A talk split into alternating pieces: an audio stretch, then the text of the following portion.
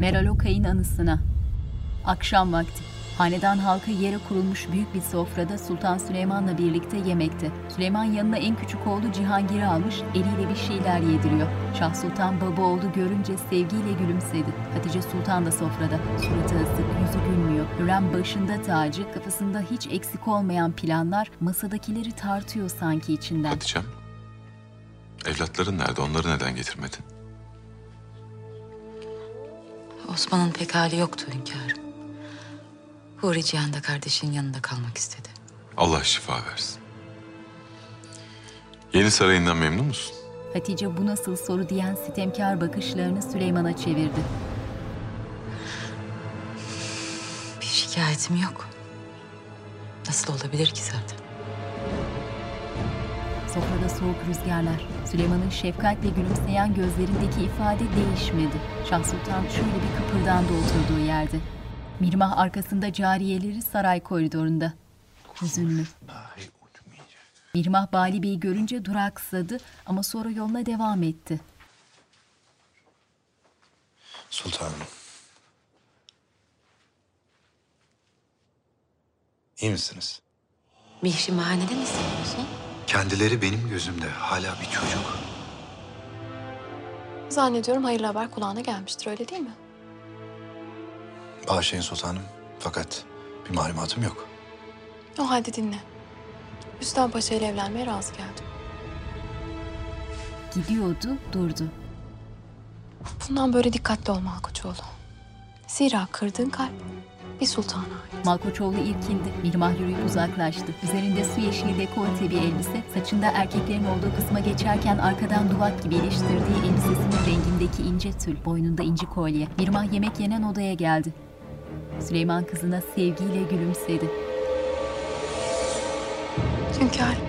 Gel Mihrimah otur şöyle. Yüksek kubbe tavanlı odanın içi etrafta yanan mumlarla aydınlanıyor. Mirmah sofrada Şehzade Mehmet'in yanına oturdu. Tam karşısında Şah Sultan'ın kızı Esme. Birbirlerine soğuk bakışlar attılar. Mihrimah da geldiğine göre sizleri buraya neden topladığımı söyleme vakti geldi. Ay yüzüyle hayatımı aydınlatan Mihrimah'ımı kendi arzusu ve rızasıyla Diyarbakır Beylerbeyim Rüstem Paşa ile nikahlamaya karar verdim. Hayırlara vesile olur inşallah. Amin. Masadaki herkesin yüzünden bambaşka duygular, bambaşka tepkiler geçti. Şah en şaşkınları ve en çok bozulanı. Hatice sessiz, sinik. Şah'a baktı. Hani olmayacaktı der gibi. Ölümün yüzünde zafer kazanmış bir gülümseme. Görüntüde muhteşem yüzyıl aşkı derun yazdı. Bu filmin betimlemesi Star TV tarafından Sesi Betimleme Derneği'ne yaptırılmıştır. Metin yazarı ve seslendiren Emre Nuri Diyarbakır. Çatısız taş evlerden oluşan şehrin etrafını saran upuzun sur. Rüstem Paşa'nın sarayı. Pencere kenarlarında sedirler. Paşa şöminenin önündeki yer sofrasında tek başına bir şeyler yiyor. Gel. Paşa Hazretleri. Hayrola Azize. Payitahttan geldi paşam. Hürrem Sultan Hazretleri göndermişler. Rüstem toparlandı. Kumaş peçeteyle ağzını silip name kılıfına uzandı. Sarı altın kaplamalı bir mektup kılıfı elindeki. Eliyle sen çekilebilirsin diye işaret etti adamına. Adam saygıyla eğilip çıktı. Rüstem heyecanlı, tedirgin. Ayağa kalkıp rulo yapılmış mektubu çıkardı kılıfından.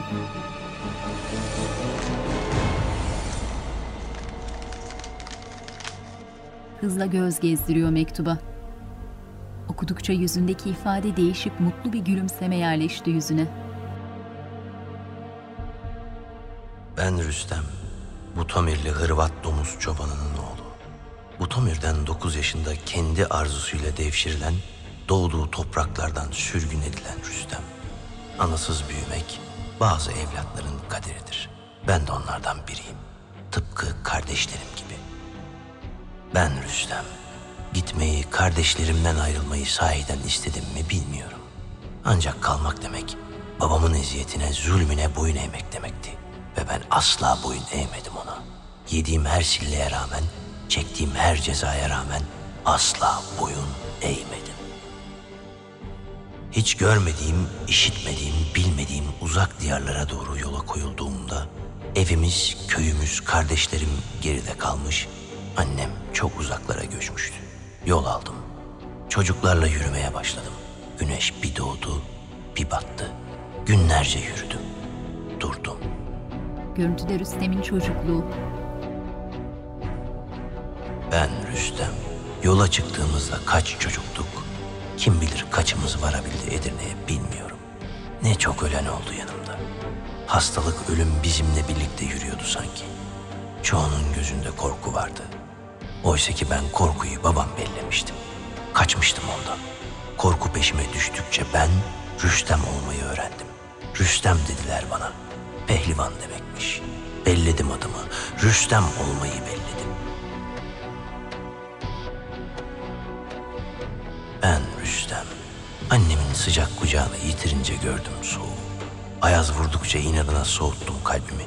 Beni zayıf görenlere inat yürüdüm.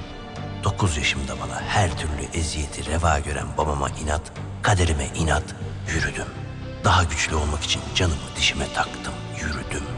Ne yağmurlar durdurabilir beni, ne rüzgar, ne dağlar, ne denizler, ne uçurumlar. Zira ben öfkemi, hıncımı, kinimi kanat yaptım kendime. O büyük hayallerin ülkesine uçuyorum. Ben Rüstem, Hırvat domuz çobanının oğlu. Bu Tamirli Rüstem. Ve işte şimdi kanatlarım beni hayallerimin eşiğine getirdi. Bugün Rüstem sedirde oturmuş, düşüncelere dalmış. Dar pencereden dışarı bakıyor. Nigar girdi. Paşam, beni görmek istemişsin. Gel Nigar ağa. Otur şöyle. Eliyle Sedir'i işaret etti. Gel yanıma otur diye. Nigar Paşa'daki sükunetin, değişikliğin farkında. Paşa'nın dingin yüzüne şaşırmış gözlerle bakıyor. Oturdu yanına. Saçlarını toplayıp topuz yapmış. Kulaklarında taşlı küpeler. Bunca zamandır nikahlı zevcemsin. İkimiz de biliyoruz ki bu izdivacı ben istemedim. Maktul İbrahim Paşa ile Hatice Sultanımız öyle buyurdular. Öyle değil mi? Hayırdır inşallah. Benim için hayırlı olduğu aşikar. Lakin seni bilemem. Mektubu alıp Nigar'a uzattı. Nigar hala şaşkın. Ne olduğunu anlamıyor ya da anladığı gerçeği kavramayı geciktiriyor. Al al oku diye ısrarla önüne sürdü paşa. Nigar rulo mektubu açtı. Göz gezdiriyor.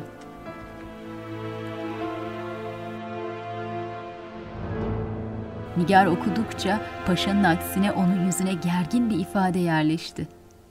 Paşa eğildi Nigar'ın yüzüne doğru. Bana dediklerini hatırlıyor musun? Hayal kurma. Boyundan büyük işlere kalkışma. Sen kim? Mihrimah Sultan'la evlenmek kim? Zannediyorum şimdi kim olduğumu anlamışsındır. Nigar mektubu bıraktı. Boyun kasları seyiriyor gerginlikten. Yüzü kızardı, kaygılı, düşünceli bir hali var. Yaklaş. Paşa o kadar sakin ve dingin ki bu hali Nigar'ı daha da geriyor sanki. Ne yapacağını bilemedi. Paşa gözüyle hadi yaklaş diye işaret etti. Nigar kıpırdandı. Paşanın yanına sokuldu iyice. Ama gözlerinde korku. Paşa Nigar'a doğru iyice sokuldu. Sanki öpecek kadar yaklaştı. Ol. Nigar irkildi. Sarayda Mihrimah'ın odası. Düğün hazırlıkları yapılıyor. Boş ol.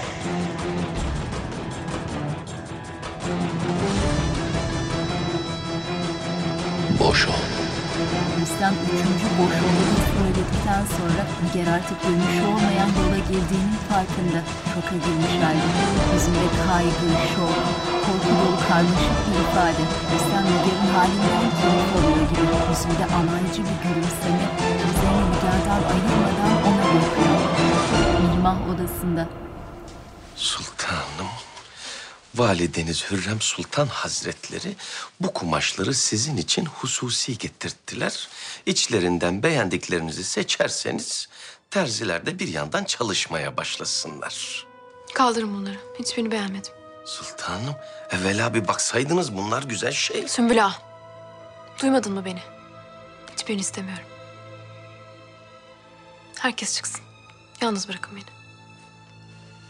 Emredersiniz sultanım. Saraya kumaş getiren kadınlar da şaşkın. İpekli taş işlemeli rengarenk kumaşları kaldırdılar, çıkıyorlar odadan. Mirmah durgun, aklı başka yerde gibi. Herkes çıktıktan sonra Mirmah yüzündeki sert ifadeyi indirdi. Üzgün, düşünceli, durgun. Hünkârım, Mısır Beylerbeyi Hadım Süleyman Paşa geldiler. Alın içeri. Huzurda Lütfi Paşa, Hüsrev Paşa, Ebu Suud Efendi. Hadım Süleyman Paşa tıknaz, kilolu. Üzerinde kahverengi bir kaftan ve sarık. Başı önünde yere bakarak huzura girdi. Hünkârım, Yaklaşıp tahtında oturan Süleyman'ın eteğini öptü, alnına koydu. Hoş geldin Süleyman Paşa. Afiyettesindir inşallah. sağlığınıza duacıyım hünkârım. Şu fani dünyada mübarek yüzünüzü bir kez daha görmek nasip oldu. Ölsem de gam yemem. Âlâ. Senin Hint seferindeki başarılarını işitmeyen kalmadı. Sayende Yemen eyaleti kuruldu. Gönlünden ne geçerse dile benden. İhanet eden Zevit Bey'i Nahud Ahmet'i yakalayıp idam ettikten sonra Allah bana Mekke'de hac vazifemi ifa etmeyi de nasip etti hünkârım. Daha ne isterim? Allah kabul etsin. Amin. Hünkârım, seferden evvel verdiğiniz salahiyetle Maktul Nahuda'nın yerine Yemen Beylerbeyliğine Gazza Sancak Bey'i Mustafa'yı tayin ettim. Arz ederim. Münasiptir paşa. Süleyman eliyle kapıda bekleyen ağalara bir işaret yaptı. Kadife bir kırlentin üzerinde getirilen yakası kürklü kaftanı Hadım Süleyman Paşa'ya giydiriyor ağalardan biri. Süleyman memnun, gülümsüyor.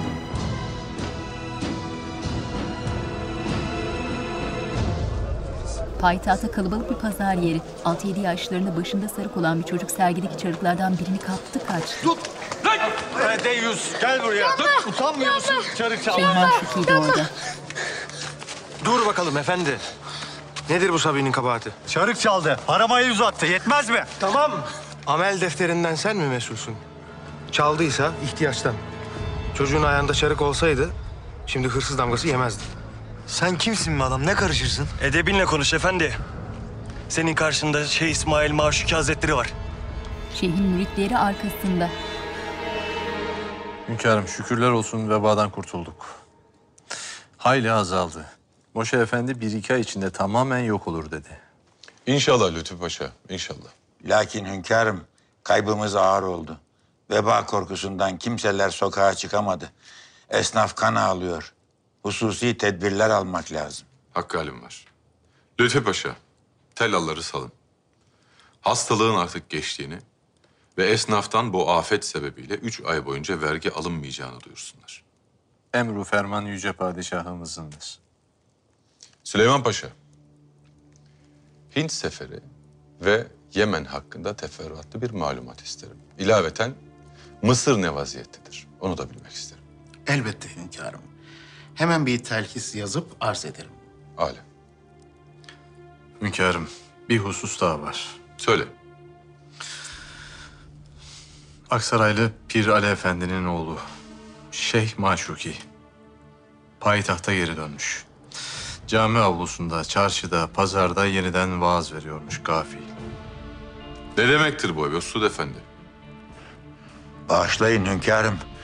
Ben de şimdi Lütfü Paşa'dan duyuyorum. Bu Şeyh Maşuki'ye daha fazla müsamaha göstermeyeceğim. Madem ki benim emirlerimi dinlemeyip payitahta geri döndü, o halde tez vakitte yakalansın ve yargılansın. Hak ettiği cezayı çekerse belki aklı başına gelir. Ferman karşısında hürmetle eğildiler. Sümbül Ağa Hürrem'in dairesine girdi.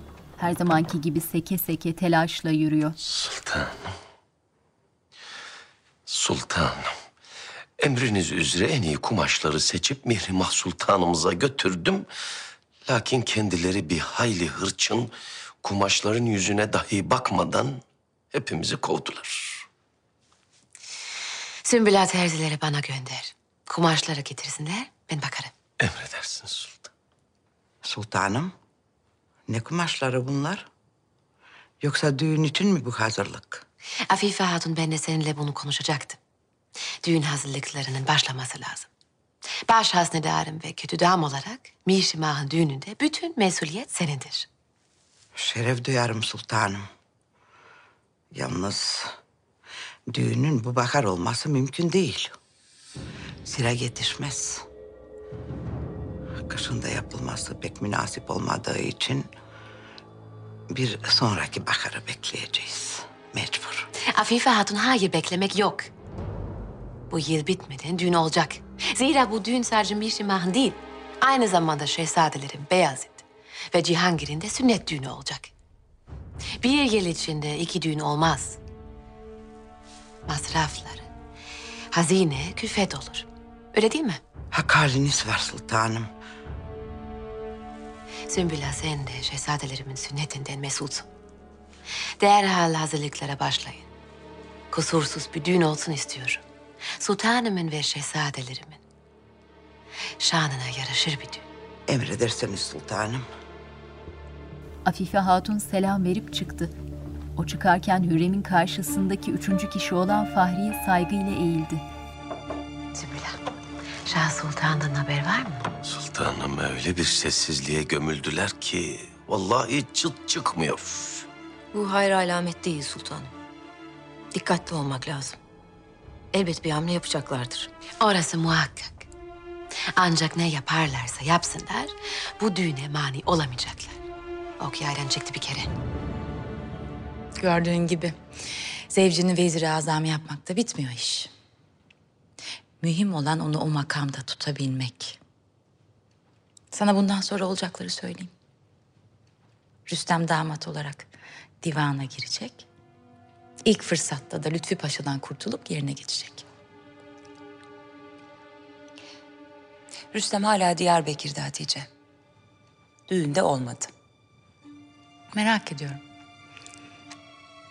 Nasıl mani olacaksın? Şah Sultan'ın kafasında belli ki anlatmak istemediği planlar. Bunun tek bir çaresi var kardeşim. Rüstem'in canını almak. Başka türlü asla mani olamazsın. Vali Bey ile Nasuh Efendi has bahçede. Rüstem'e haber çoktan gitmiştir.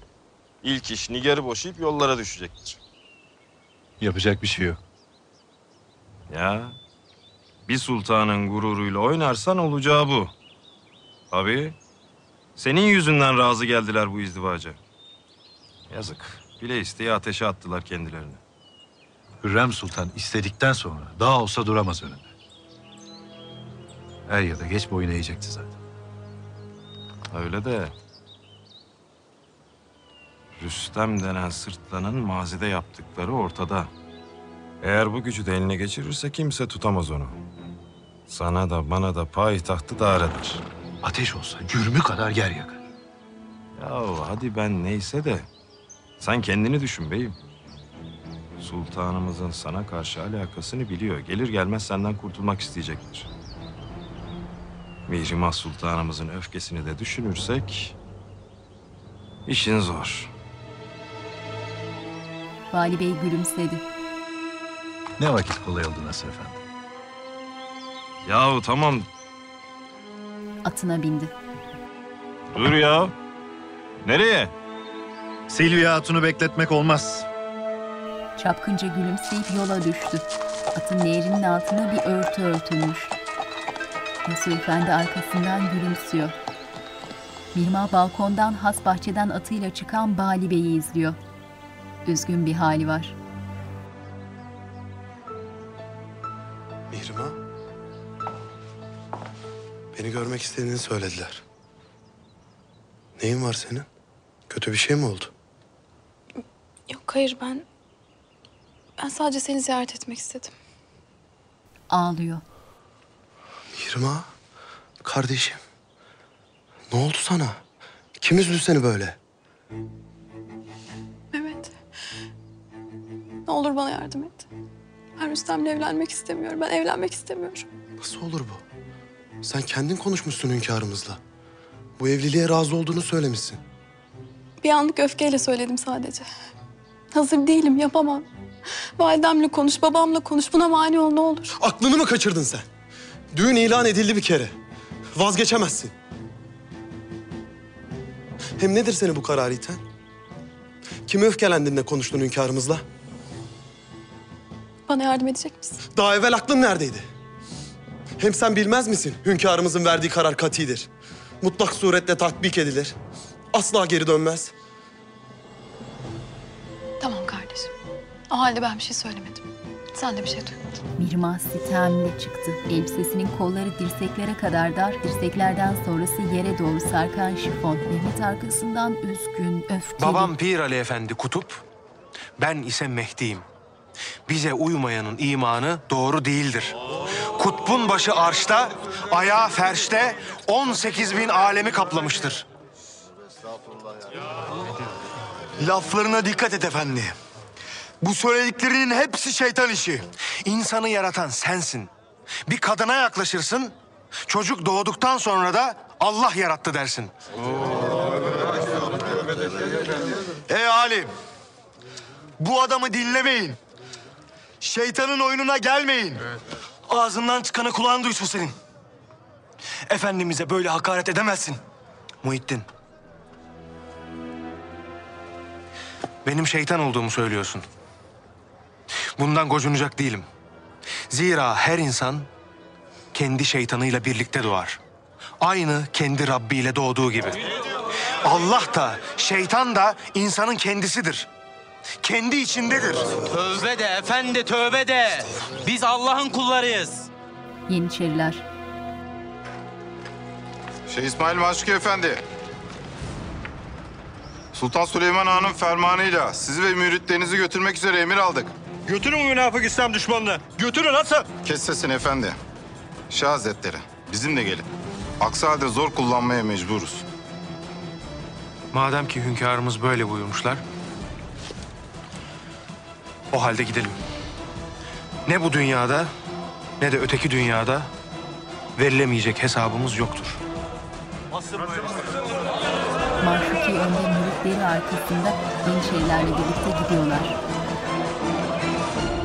Ebu Suud Efendi başında büyük beyaz kavuğu, üzerinde uzun kaftanıyla saray zindanlarında. Zindanların demir kapılarının önünde bellerinde kılıçlarıyla askerler. Ebu Suud Efendi bir zindanın önüne gelip eliyle aç işaret etti. Zindan açıldı. Maşuki yerdeki kumların üzerine oturmuş, başını kalın zindan duvarına yaslamış uyuyor. Ebu Suud Efendi. Toparlanıp kalktı. Sarığını başına taktı.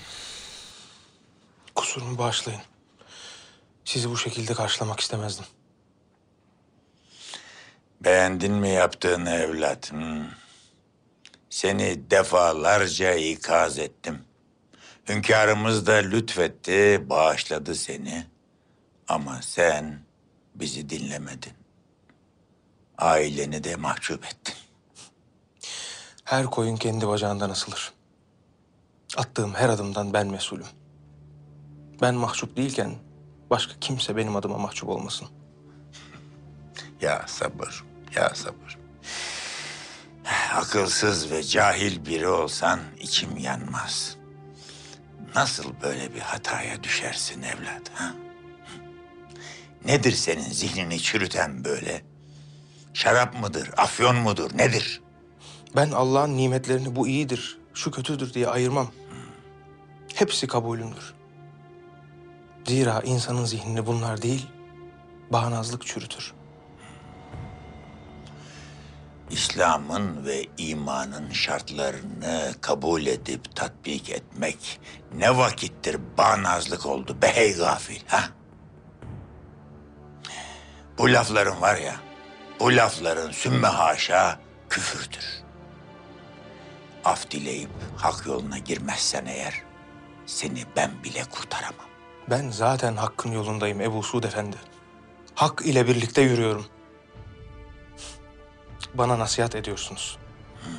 Lakin görmüyorsunuz ki benim derdim sizin nasihatlarınızdan daha âladır. Beni ölümle korkutmayın. Bu bana Boş tehdittir. Ben kanıma susamış biriyim. Benim aşkım öyle büyük ki ölüme hazırım. Benim için ölüm de hayat da birdir. Ben sana değil, ailene üzülüyorum. Allah'tan baban bu dünyadan göçüp gitti de senin rezilliğine şahitlik etmedi. Babalar evlatlarını seçemez Hoca Çelebi. Evlatlar da babalarını. Unutmayın ki sizin muhterem rahmetli babanız Muhittin Efendi de bizim yolumuzda yürüyen Bayrami Melami Şeyhiydi. Rahmetli babam bir şeyhti, doğrudur. Yalnız rahmetli Şemsiye-i Bayramiye'dendi. Hacı Bayram Veli ve Akşemseddin yolunda gitti. Senin yolundan gitmedi asla. Ömrü boyunca şeriat denilen ilahi iradeye uygun yaşayıp Allah'ın rızasını kazanmaya çalıştı. Zinhar, zinhar senin gibi küfre düşüp zındıklık itmedi. Amasya, dağların arasındaki ovada kurulmuş yeşillikler içindeki şehrin uzaktan görüntüsü. Sarayda Mahidevran, cariyeleriyle koridorda yürüyor. Sen kal. Cariyeler dışarıda kaldı. İçeride Taşlıcalı ile Mustafa. Şehzadem Hoş geldiniz validem. kaç gündür gözüme uyku girmiyor. Rüstem asla Mihrimah'ın dengi değil. Hünkârımız buna nasıl müsaade eder? Biz de bunu konuşuyorduk. Ben onu hünkârımızın etrafından uzaklaştırmaya çalışırken o burnunun dibine kadar girdi. Aklım almıyor bir türlü. Mutlaka Mihrimah Sultanımız mecbur kalmıştır. Öyle değil mi sultanım? Hürrem Sultan döner dönmez ilk hamlesini yaptı. Lütfi Paşa'nın vezir-i azam olmasına sessiz kalmayacağı belliydi. Rüstem denen Melun'a haddini bildirmek icap eder şehzadem. Bunu ancak sen yaparsın. Hünkârımız kararını vermiş bir kere. Ne yapabiliriz? Bu izdivaç öyle alelade bir izdivaç değil. Hürrem'in Rüstem Paşa'ya güç ve ikbal sağlamasının tek bir maksadı var. Senden kurtulmak. Eğer onları bugün durdurmazsak yarın çok geç olacak. Yoksa Rüstem Paşa'yı İlla ölmesi gerekmiyor. Ondan kurtulmanın başka yolları da var. Mustafa düşünceli. Şahı Huban Sultan Hazretleri. Evvela size selam eder, afiyette olmanızı dilerim. Lütfedip gönderdiğiniz mektupla payitahtta esen sert rüzgarlardan haberdar olduk. Zevciniz Lütfü Paşa'nın layık oldukları makama gelmesiyle ne kadar mesut olduysak, verdiğiniz izdivaç haberiyle de bir o kadar bedbaht olduğumuzu bilmenizi isterim. Şah odasında. Gel.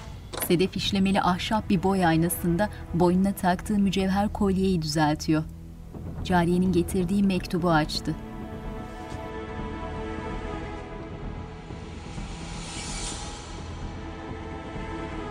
Rüstem Paşa'nın hünkârımıza münasip bir damadı olmadığı malumunuz sebeplerden mütevellit aşikardır. Hüküm bu yönde verildikten sonra bize kararı tartışmak düşmez. Ancak bu kararın alınmış olması illaki tatbik edileceği manasına da gelmez. Siz kıymetli sultanımızın da bu izdivaca mani olmak hususunda benimle hemfikir olduklarından şüphem yok.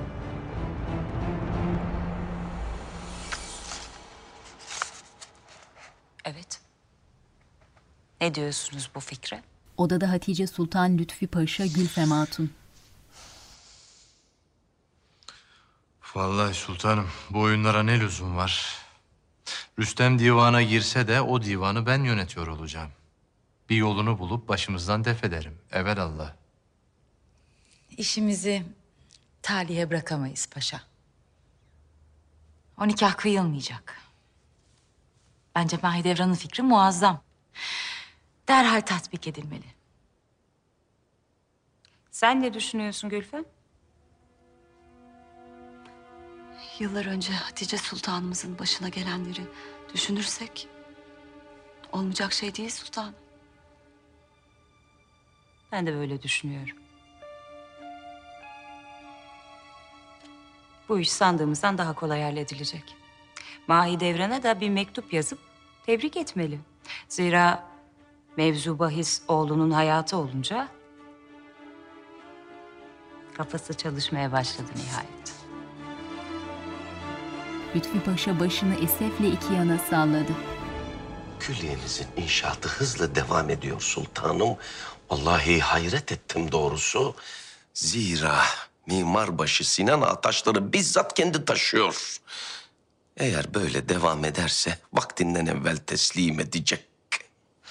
Sinan Ağa'ya haber yolla. Eğer kızımın düğününü yetiştirirse... ...gönlünde ne geçiyorsa dilesin benden. Emredersiniz sultanım.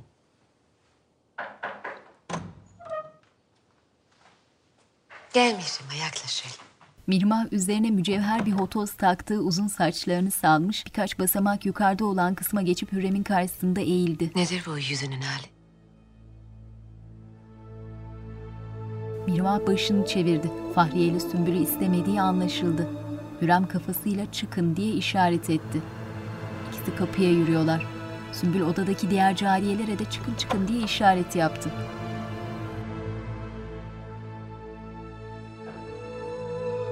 Herkes çıkınca Mirmah Hürrem'in eteğine kapandı. Hürrem'in yüzünde kızgın bir ifade. Validem bağışlayın. Cüretimi mazur görün. Lakin ben yapamayacağım. Rüstem Paşa ile evlenemem. Bu mümkün değil. Lütfü Paşa saray koridorunda. Üzerinde yakası kürklü koyu renk kaftanı terlemiş. Mendiliyle boynunu, sakallarını siliyor. Hünkârımıza geldiğimi haber verin. Mevzu mühim. Kapağısı içeri girdi. Lütfü Paşa sarığını çıkarıp saçlarındaki teri sildi. Sıkıntılı bir hali var. Mihrimah. Ay parçam benim. Ben kendime bir söz verdim. Sana evlatlarıma bir söz verdim. Bir sultan olarak doğdum. Bunu asla aklından çıkarma. Benden daha güçlü olacaksın. Benim gibi köle olmayacaksın. Benim yapamadıklarımı sen yapacaksın. Şimdi belki üzülüyorsun. Canın yanıyor. Ama geçecek. Zaman seni iyileştirecek Mişima. Ve bana inan mesut olacaksın. Validem. Ağlanıp sızlanmayı kes artık Mişima. Bu izdivacın sebebini sana defalarca anlattım. Mevzu bahis olan kardeşlerinin istikbal iken küçük bir kız çocuğu gibi davranamazsın. Ben evleneceksin. Diyorsam evleneceksin. Bu bana ve kardeşlerine olan sadakatinin bir ispat olacaktır. Ve unutma ki sadakat her şeyden daha mühimdir.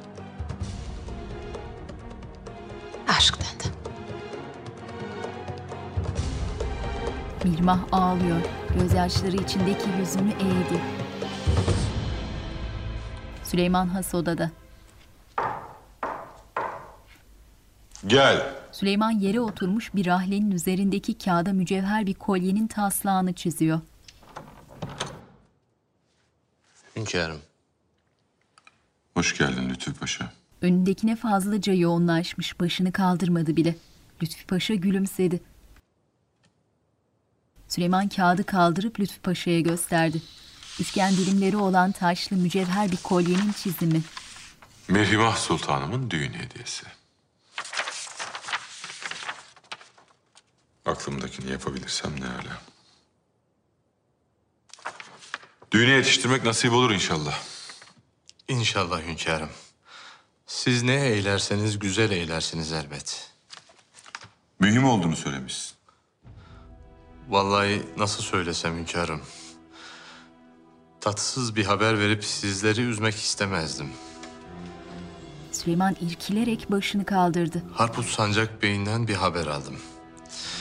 Kulağına Rüstem Paşa ile alakalı bir dedikodu gelmiş.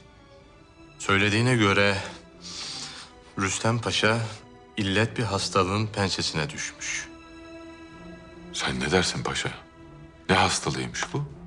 Dediklerine göre cüzzammış hünkârım. Cüzzam. Süleyman'ın yeşil gözleri şaşkınlıkla açıldı. Dondu kaldı. Diyarbakır şehri, Rüstem Sarayı'nda. Bir cariye elindeki bakır sürahiden bakır bir bardağa şerbet dolduruyor. Nigar girdi içeri. Paşam. Sen niye hala buradasın? Hı? Sana gitmeni söylemedim mi? Ergani'den dönmeni bekledim. İhtiyacın olan her şeyi temin ettim. Verdiğim mihir de sende kalacak. Gerçi sen küpünü ziyadesiyle doldurmuşsundur. Öyle değil mi? Benden çaldıkların sana kafi. Ben ne yaparım paşam? Nereye giderim tek başıma? Şah Sultanımızın yanına git hatun. Sadık hizmetkarını sahipsiz bırakmaz herhalde. Nigar'ın yüzüne bakmıyor artık. Önündekini yemeye koyuldu. Nigar önce ayakta dikilen cariyeye baktı. Sonra Rüstem'e doğru birkaç ufak adım attı. Evlenince ne olacağını sanıyorsun? Mihrimah Sultan asla yüzüne bakmaz. Zira onun kalbi Malkoçoğlu'na ait. Ona aşık. Rüstem artık iyice gerildi. Bardaktaki şerbetini yudumlayıp ayağa fırladı ve Nigar'a sert bir tokat attı. Bu nasıl sultanım? Rengi çok güzel ancak kumaşı istediğim gibi değil. Düğün kış vakti olacak. Ona göre düşünmek lazım. Bu tam istediğiniz gibi sultanım. Hem Mihrimah Sultanımızın zarafetine de çok yakışacaktır. Beğenmiş gibi. Destur! Sultan Süleyman Han Hazretleri. Hürrem dahil herkes saygıyla eğildi. Süleyman hızlı sert adımlarla odaya girdi. Odadakileri görünce duraksadı. Afife Hatun, bizi Hürrem Sultan'la yalnız bırakın. Onlar çıkarken Süleyman yüzünü pencereye döndü. Ellerini arkasında bağlamış, belli ki bir sıkıntısı var. Hoş geldin Süleyman. Ben de Mişrimah'ın düğün kıyafeti için kumaşlar seçiyordum. Havadisler iyi değil Hürrem.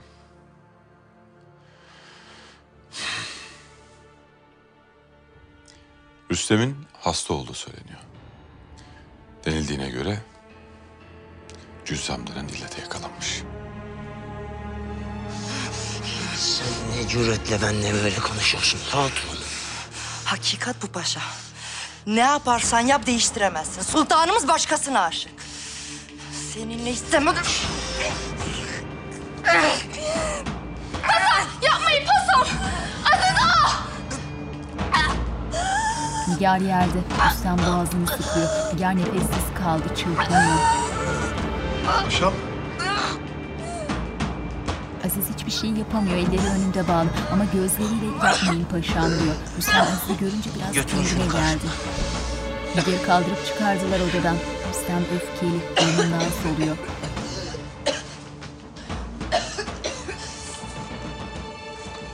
Nigar Hatun'a ne olacak pasom? Bir dedikoduya nasıl itibar ederiz Süleyman? Ne malum paşanın hasta olduğu? Ateş olmayan yerden duman çıkmaz Hürrem. Harput Sancak Bey malumat gönderdi. Belli ki vaziyet bu. Rüstem Paşa'nın seveni kadar sevmeyeni de var bana öyle geliyor ki. Sırf bu evliliğe mani olmak için bu iftirayı attılar. Mevzu bahis olan Mihrimah Hürrem. Böyle söylentiler varken nasıl bu kadar rahat olabilirsin? Ben sadece her ihtimali düşünelim diye söyledim. Allah korusun eğer böyle bir hastalık varsa evlenmeleri mümkün değil zaten. Yeni Bahçe Sarayı, gece vakti. Üç katlı taş binanın girişinde payeler üzerinde yükselen revaklar. Sarayın içindeki geniş odanın duvarlarında içlerinde mumlar yanan oyuklar, nişler. Hatice eteklerini toplayarak odaya girdi ama bir anda duraksadı. Hüsrev Paşa Sedir'de Horiciyan'la Osman'ın yanına oturmuş, gülümseyerek sohbet ediyor çocuklarla. Sultanım. Hatice'yi görünce Hüsrev de kalktı ayağa. Osman. Huri Cihan. Gelin yanıma. Çocuklar annelerinin eteğinin dibine geldiler. Hüsrev sevgiyle gülümsüyor. Çocukları odalarına götür. Cariye eğilip peki dedi, çocukları alıp çıktı.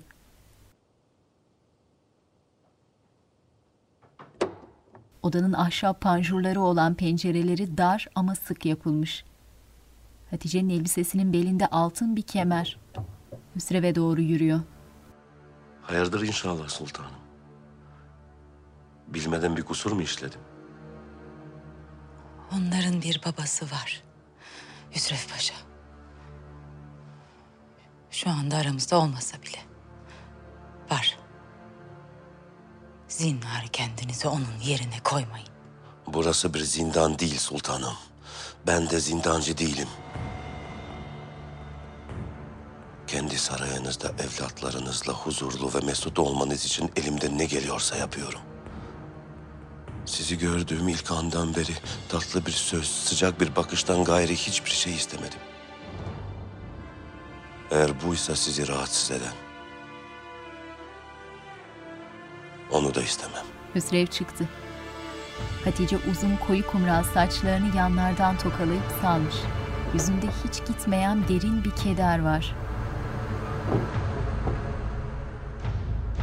Sonunda düşmanlarımız harekete geçti. Demek bu yüzden susmuşlar onca vakit. Bağışlayın sultanım fakat maazallah ya doğruysa belki de paşa hakikaten hasta. Ağzından niye dağıtsın Sümbül Ağa? Öyle olsa en başında benim haberim olurdu. Ben zannetmem sultanım. Zira paşa hastaysa bunu saklamak ister.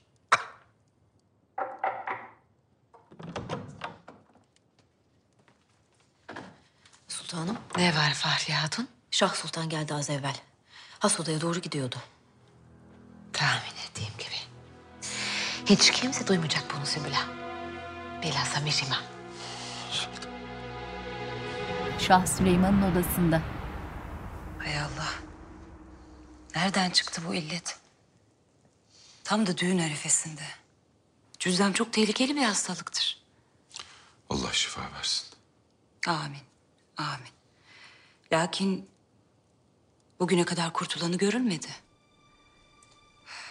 Öldürmese bile çok çektirir. İnsanın içini kemirir.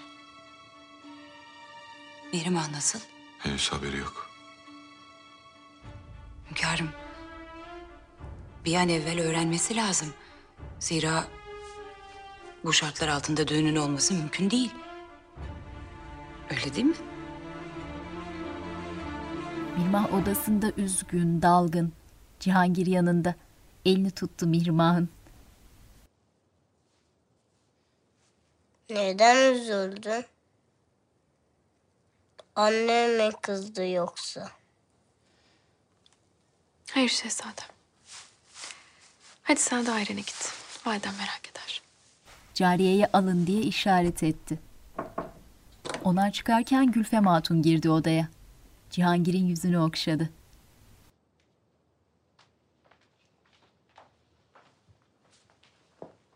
Sultanım. Eliyle buyur diye işaret etti. Gülfem bir basamak yukarıdaki zemine çıktı, sedire yürüdü. Duyunca çok üzüldüm sultanım. Allah şifa verir inşallah. Ne demek bu Gülfem Hatun? Ne şifası kim hasta? Bağışlayın, haberiniz var sanıyordum. Mehmet mi Selim mi? Şükürler olsun şehzadelerimiz iyi. Ancak Rüstem Paşa kötü dediler. Cüzama yakalanmış. Cüzdan mı? Öyle dediler. Bu vaziyette düğün iptal edilir. Allah size sabır versin. Mirmah'ın sabra ihtiyacı yok. Yüzünde hafif bir tebessüm. Gel. Hünkârım, Hürrem Sultan geldiler. Alın içeri.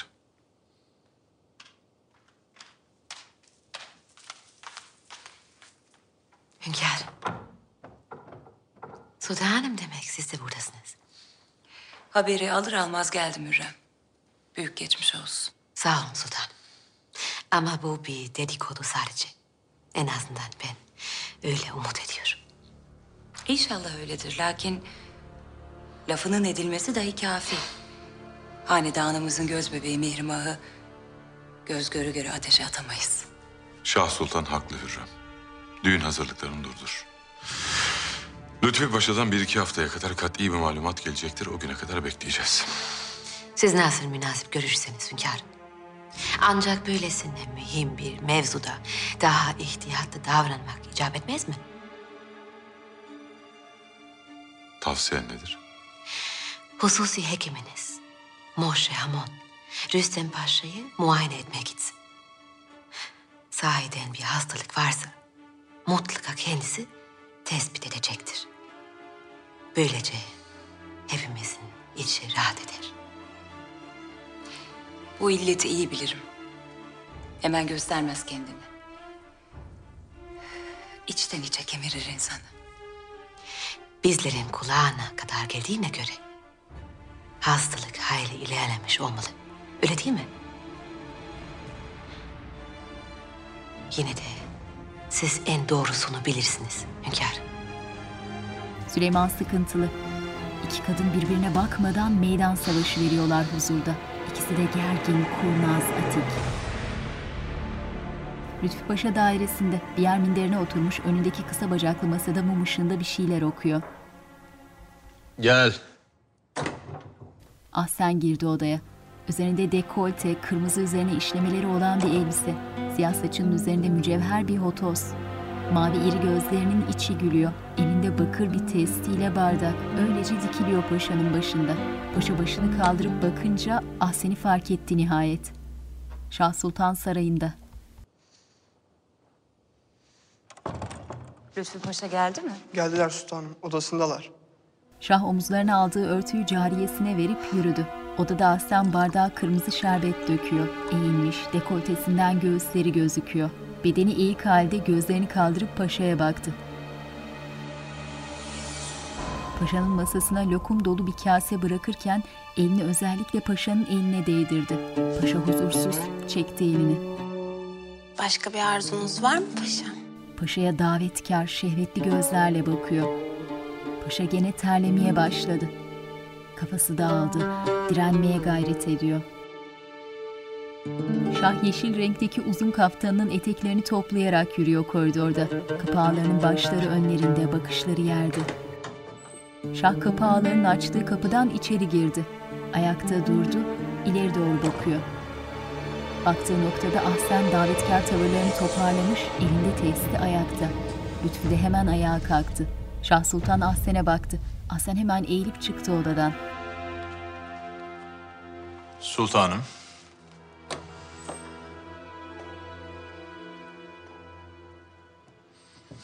Konuşmanız nasıl geçti? Hünkârımız ne buyurdular? Hürrem gene yaptı yapacağını. Moşe Efendi Diyarbakır'a Rüstem Paşa'yı muayene etmeye gidecek.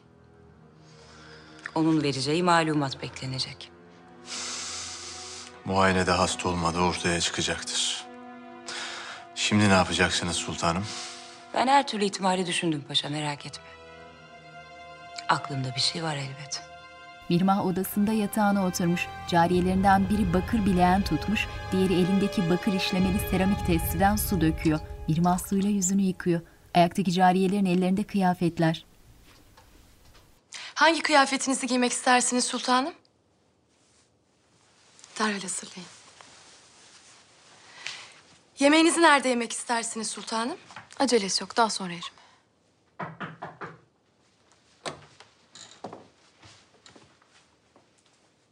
Sultanım. Siz çıkın. Mirmah'ın Bali Bey'in peşine taktığı adam girdi içeri. Cariyeler çıktılar.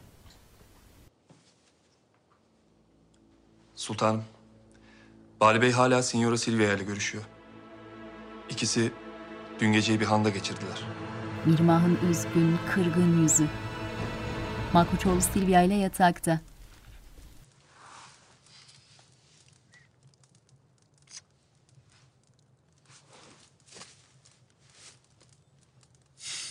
Ne gülüyorsun sen? Halimize gülüyorum.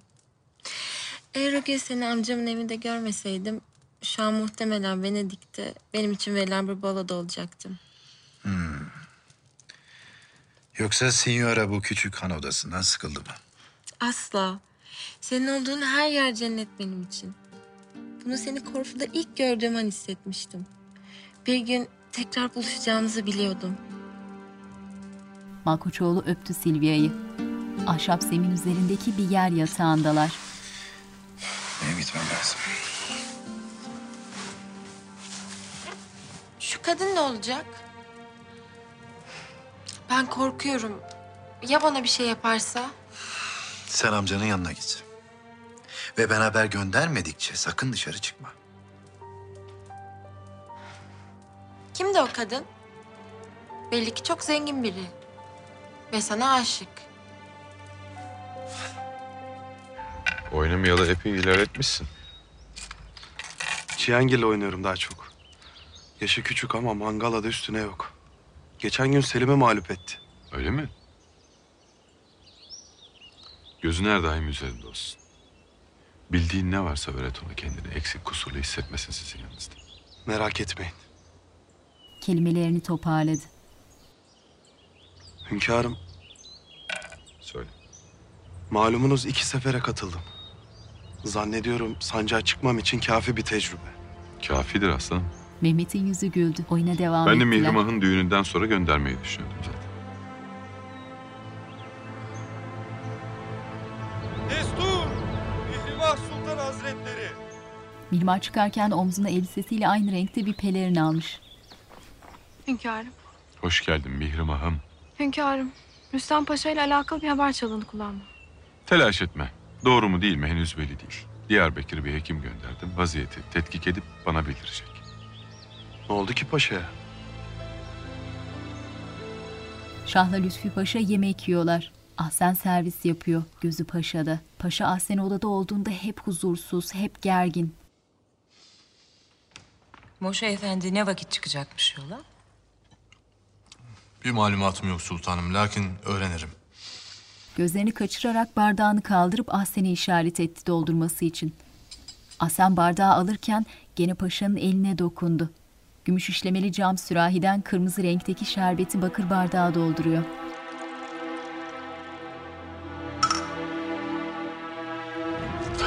Hatun ne yapıyorsun sen? Tövbe ya Rabbim Allahümme sabrin. Paşam bağışlayın. Ben şimdi temizlerim. Çekil hadi çekil hatun çekil. Bu nasıl iş görmek böyle? Ağlar. Paşa Hazretleri bağışlayın ne olur. Sultanım. Tiz bu hatunu eski saraya gönderin. Zinhar hizmetimde istemiyorum artık. Hadi. Hadi. Paşa bardağı bilerek kendisi döktü. Hayırdır paşa? Nedir bu öfke? Niye bu kadar kızdınız? Vallahi bir değil iki değil sultanım. Hatun beceriksiz. Bu kaçıncı sakarlığı?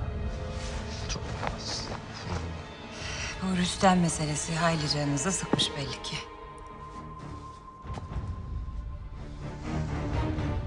Hünkârım, Malkoçoğlu beni bekler. Müsaadenizle at binmeye gideceğiz. Az evvel siz sual etmek için ben yanına uğradım. Sarayda değildi. Son zamanlarda hiç gözükmüyordu. Anlaşılan o ki hakkında söylenenler doğru. Neler söylenirmiş hakkında? Esma söyledi. Bali Bey Silvia adında bir hatunla görüşüyormuş. Kimmiş bu hatun? Venedik elçisi Signor Tomasso'nun yeğeni. Süleyman'ın yüzündeki gülümseme yavaşça silinirken Mirmah istediğini almış gibi hafifçe tebessüm etti. Sultanım. Vallahi ben bir şey yapmadım. Bir anda bağırmaya başladı. Ben ne olduğunu anlayamadan kovdu beni. Hani her şey yolundaydı hatun? Öyleydi yemin ederim. Ben emrettiğiniz üzere elimden gelen her şeyi yaptım sultanım. Madem öyle. Seni neden eski saraya yolladı? Şah sultanımızdan çekindi belli ki. Ya anlar ya da konuşurum diye korktu. Bilmiyorum sultanım. Merak etme hatun sen eski saraya git. Seninle alakadar olacağım. Fahriye'ye işaret etti. Fahriye de çıktı Ahsen'le birlikte. Sümbül Hürrem'in yanında.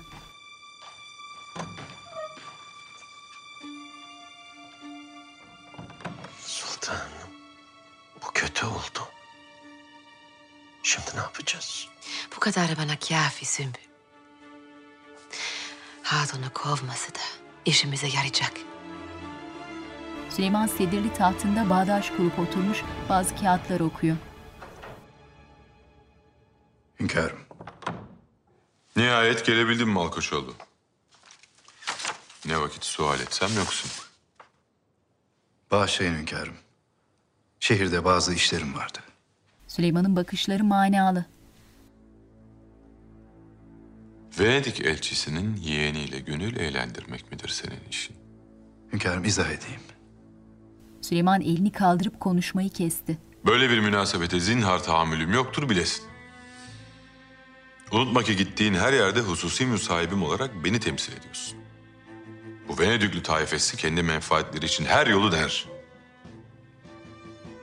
Bu münasebete derhal son vermeni istiyorum. Emredersiniz hünkârım. Süleyman'ın bakışları buyurgan, kesin. Malkoçoğlu eğilip hürmetle selamladı, çıktı. Koridorda Mihrimah'la karşılaştı. Başını eğip ellerini önünde bağladı, bekliyor. Sultanım, Rüstem Paşa için üzüntüleri mi dile getireceksin yoksa? malumum oldu. Kendisine Allah'tan şifa diliyorum. Amin, amin. Müsaadenizle. Yürüdü. Silvia Hatun'a selamlarımı iletin. Kendisine iyi yolculuklar diliyorum. Malkoçoğlu dönüp Mihrimah'a baktı. Yüzünde söyleyecekleri olan ama susan bir adamın ifadesi. Mihrimah kıskanç güçlü kadın tavrıyla dimdik. Malkoçoğlu yürüyüp uzaklaştı. Galata Kulesi'nin dibindeki bir sokak, bir caminin içinde Şeyh Maşuki ve onun gibi giyinen müritleri mahkeme ediliyorlar. Pir Ali oğlu İsmail Şeyh Maşuki küfre girip müminleri İslam'dan uzaklaştırıcı vaaz vermek ve cemaati şeytan işi adetlerle peşinden sürüklemek maksadıyla tarikat kurmak ve mürit edinmek ile itham ediliyorsun. Bir diyeceğin var mı? Süleyman kılık değiştirmiş dinleyiciler arasında. Şu dünyada meziyetlerin en büyüğü doğru söz söylemek, doğru bildiğini cahile öğretmekse, kainatın hakikati neyse onu der, doğru bildiğimden de başka bir şey söylemem. Ebu Suud Efendi de hakimler arasında. Susun. Susun diyorum. Herkes dinlesin. Sen Zeynel Efendi, Şeyh Maşuki'nin vaazlarına katıldığını beyan etmişsin. Anlattıklarına şahitlik eder misin? Ederim Kadı Efendi. Birkaç kez dinlemiştim kendisini. Neler söyledi? Anlat bakalım. İnsan kadimdir dedi. İnsana hiçbir şey haram olmazmış. Her insan haşa huzurdan af buyurun Allah'ın ta kendisiymiş. Malkoçoğlu Süleyman'ın arkasında. Peki sen Ömer Efendi, bu laflara şahitlik eder misin? Ederim Kadı Efendi. Ölüm yokmuş. Ruh bir bedenden çıkar, başka bir bedene girermiş. Süleyman esefle dinliyor. Gel. Şah Sultan Sarayı'nda. Sultanım, arzunuz üzere Moşe Hamon Efendi geldi. Alın içeri. Üzerinde koyu pembe bir elbise. Saçının arkasında erkeklerle görüşeceği zaman taktığı duvak gibi tül. Karşılamak için ayağa kalktı. Sultanım. Hoş geldin Moşe Efendi. İşittiğime göre mühim bir vazife için Diyarbakır'a gidecekmişsin. Ne vakit çıkacaksın yola? Kısmetse bugün yola çıkacağım sultanım. Ala. Rüstem Paşa'nın hasta olduğundan şüphem yok. Lakin bunu saklamak için elinden geleni yapacaktır. Bu yüzden tedbirli ol. Merak buyurmayın sultanım. Nasıl merak etmem. Mevzu bahis yeğenimin istikbali. Şayet paşa cüzzam değilse... ...bunu ispat etmeye mecbursun. Bunu ispat etmek güç sultanım. Zira henüz sirayet ettiyse bu cüzzam öyle hemen belli olmaz. Ben de bu yüzden söylüyorum zaten. Eğer ispat etmeden paşanın iyi olduğunu söylersen... ...verilecek yanlış bir kararın bedelini kendi canınla ödersin. Moşe'nin yüzü soldu, yutkundu. Şah Sultan memnun, gülümsüyor. Sana Şeyh Maşuki derlermiş. Lütfetmişler. Hakkında dinsiz olduğuna dair iddialar var. Şahitlere göre haşa herkes Allah'tır. Şeriatın haram dediği her şey helaldir. Livata ve zina helaldir. Kabir azabı ve hesap yoktur. Ruh bir bedenden çıkıp diğer bedene girer. Üstesinden gelirsen ye, iç, yat, uyu hepsi ibadettir. Babam kutup, ben de Mehdi'yim. Ve daha bir sürü küfre delalet eden sözler söylemişsin. Sekiz kişi bu sözleri söylediğine dair şehadet ediyor. Bu iddialara diyeceğin nedir? İnsanlar zahire bakıyorlar. Batıni alemi göremiyorlar. Be adam, oruç, zekat ve hac Yezid'e cereme için gelmiştir. Mümin olana yılda iki kere bayram namazı vardır. O iki namazda da secde yerinde bizi görün. Diğer bütün ibadetler avam içindir. Onları meşgul etmek ve birbirleriyle uğraşmasını önlemek için. Ne demek? Sen Allah'ın emrini, Cenabı Hakk'ın emrini inkar edip müminleri ibadetten soğutmaya çalışıyorsun.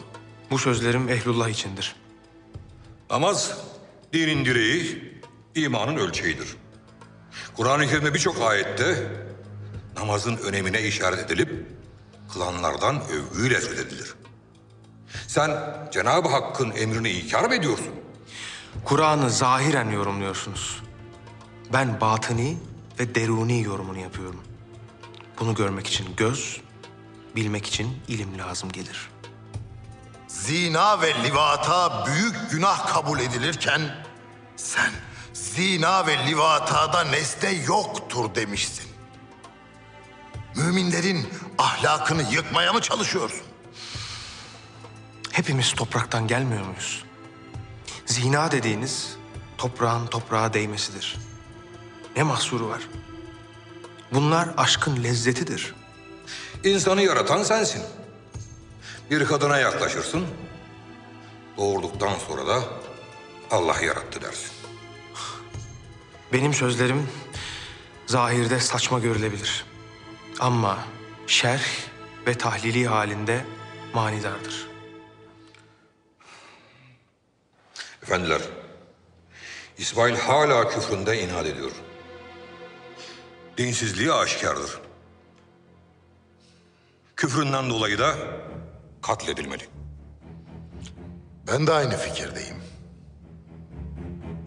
Ebu Suud Efendi'ye baktılar. O da kalabalığın arasında başında siyah kapşonu olan bir pelerinle duran Süleyman'a baktı.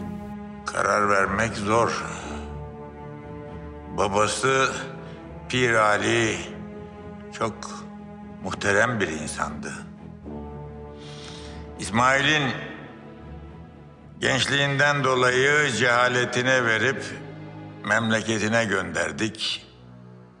Fakat uslanmadı.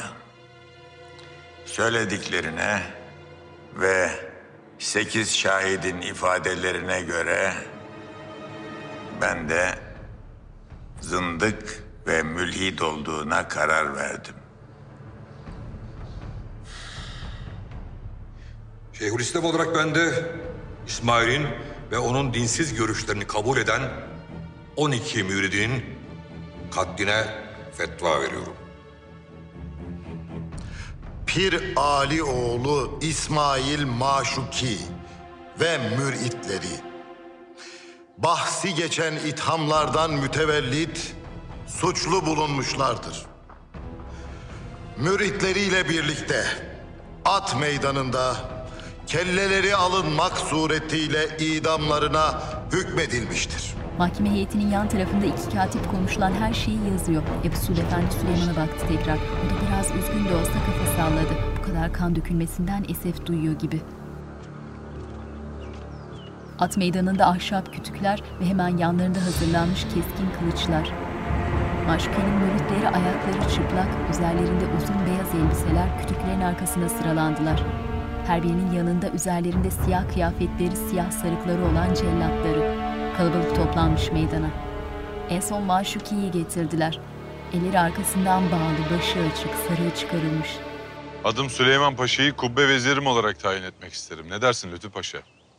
Siz her zaman en doğrusuna hükmedersiniz hünkârım. Kendisi devlet aliyeye bağlı, güçlü ve sadık bir kulunuzdur. Bu vazifeyi layığıyla yapacaktır. At meydanı sarayın hemen dışında.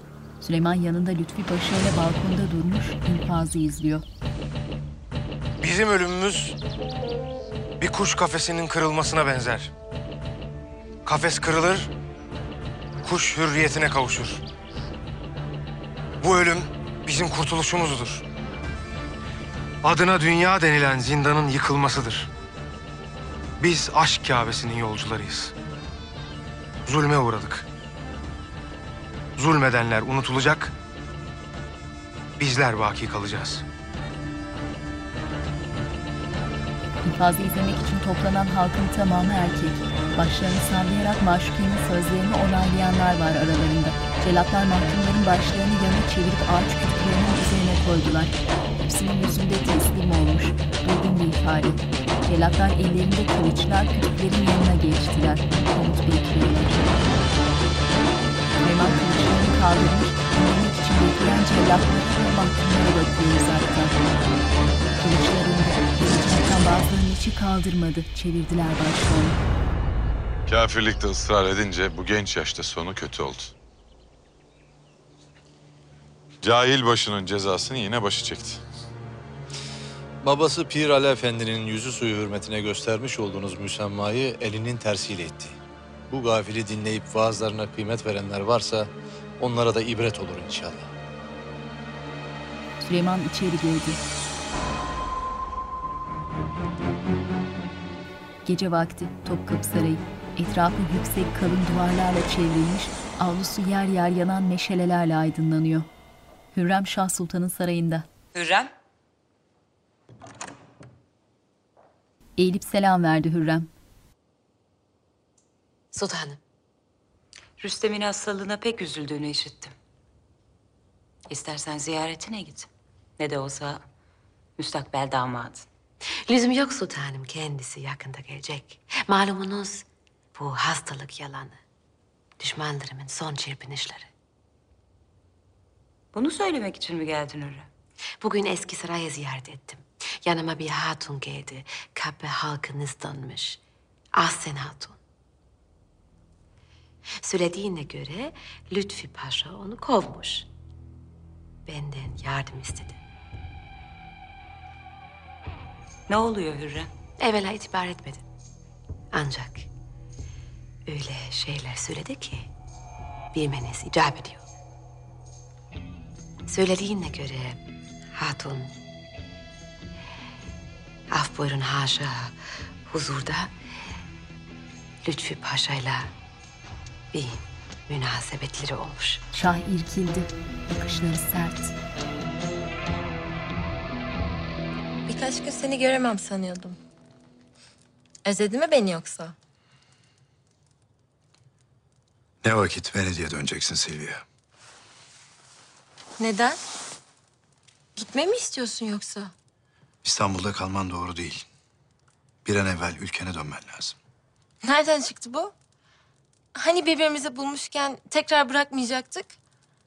Hı? Öyle demiştin bana. Bunu sen söyledin. Ben böyle bir söz vermedim.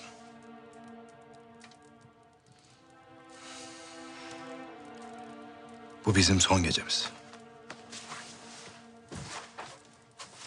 Bir daha görüşmeyeceğim seninle. İlk gemiye binip ülkene gideceksin. Neden ama ne oldu? Kadın yüzünden değil mi? Beni tehdit etmişti zaten. Eğer gitmezsem sana zarar gelecek dedi. Bana kimse zarar veremez. Sana da zarar gelsin istemem. Kim bilir belki bir gün bir daha karşılaşırız. Ancak İstanbul'da değil hatun. Ben bu vazifedeyken değil. Malkoçoğlu, ben ne istiyorsan yapmaya hazırım.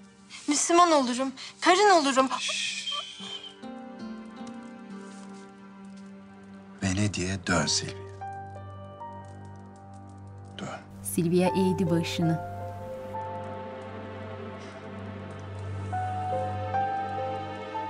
Zavallı cariyeyi çirkin iftiralarını alet etme Hürrem. Madem öyle o halde Lütfü Paşa'yı sual edin.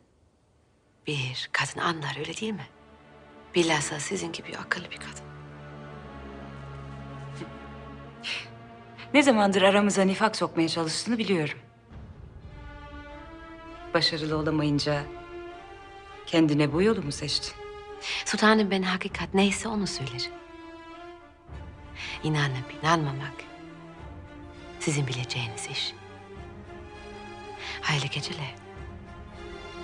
Sultanım. Hürrem Sultan selam verip kapıya yürüdü.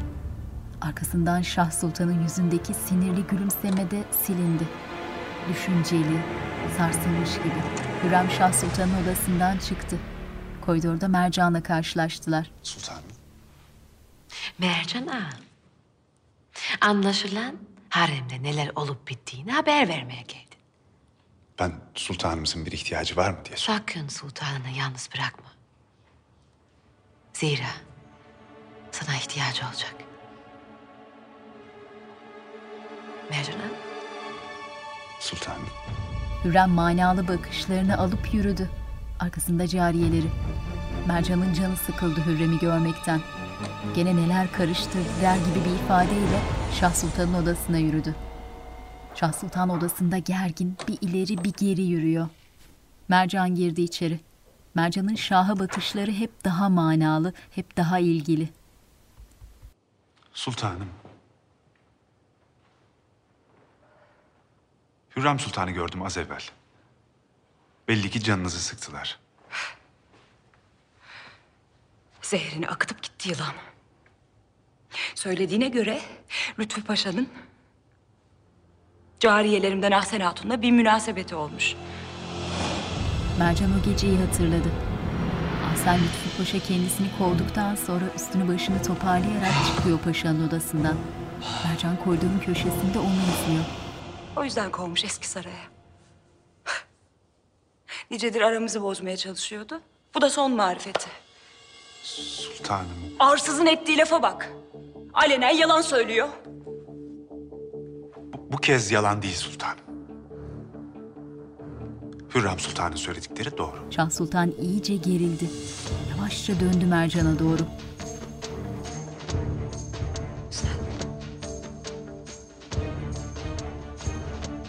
Sen ne diyorsun Mercan?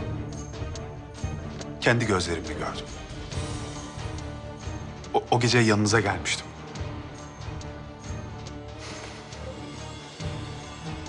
Ahsen Hatun'u paşamızın odasından çıkarken gördüm.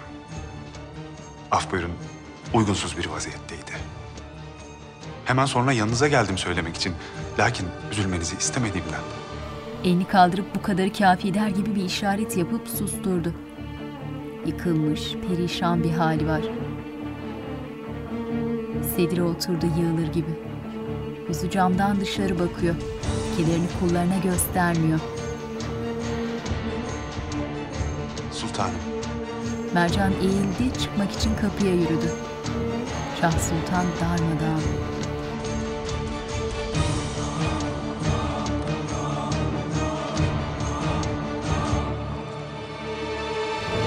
Gece vakti Mirmah odasında.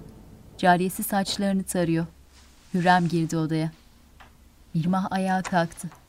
Cariye selam verip çıktı odadan. Nihayet yüzün gülüyor Mişim ha?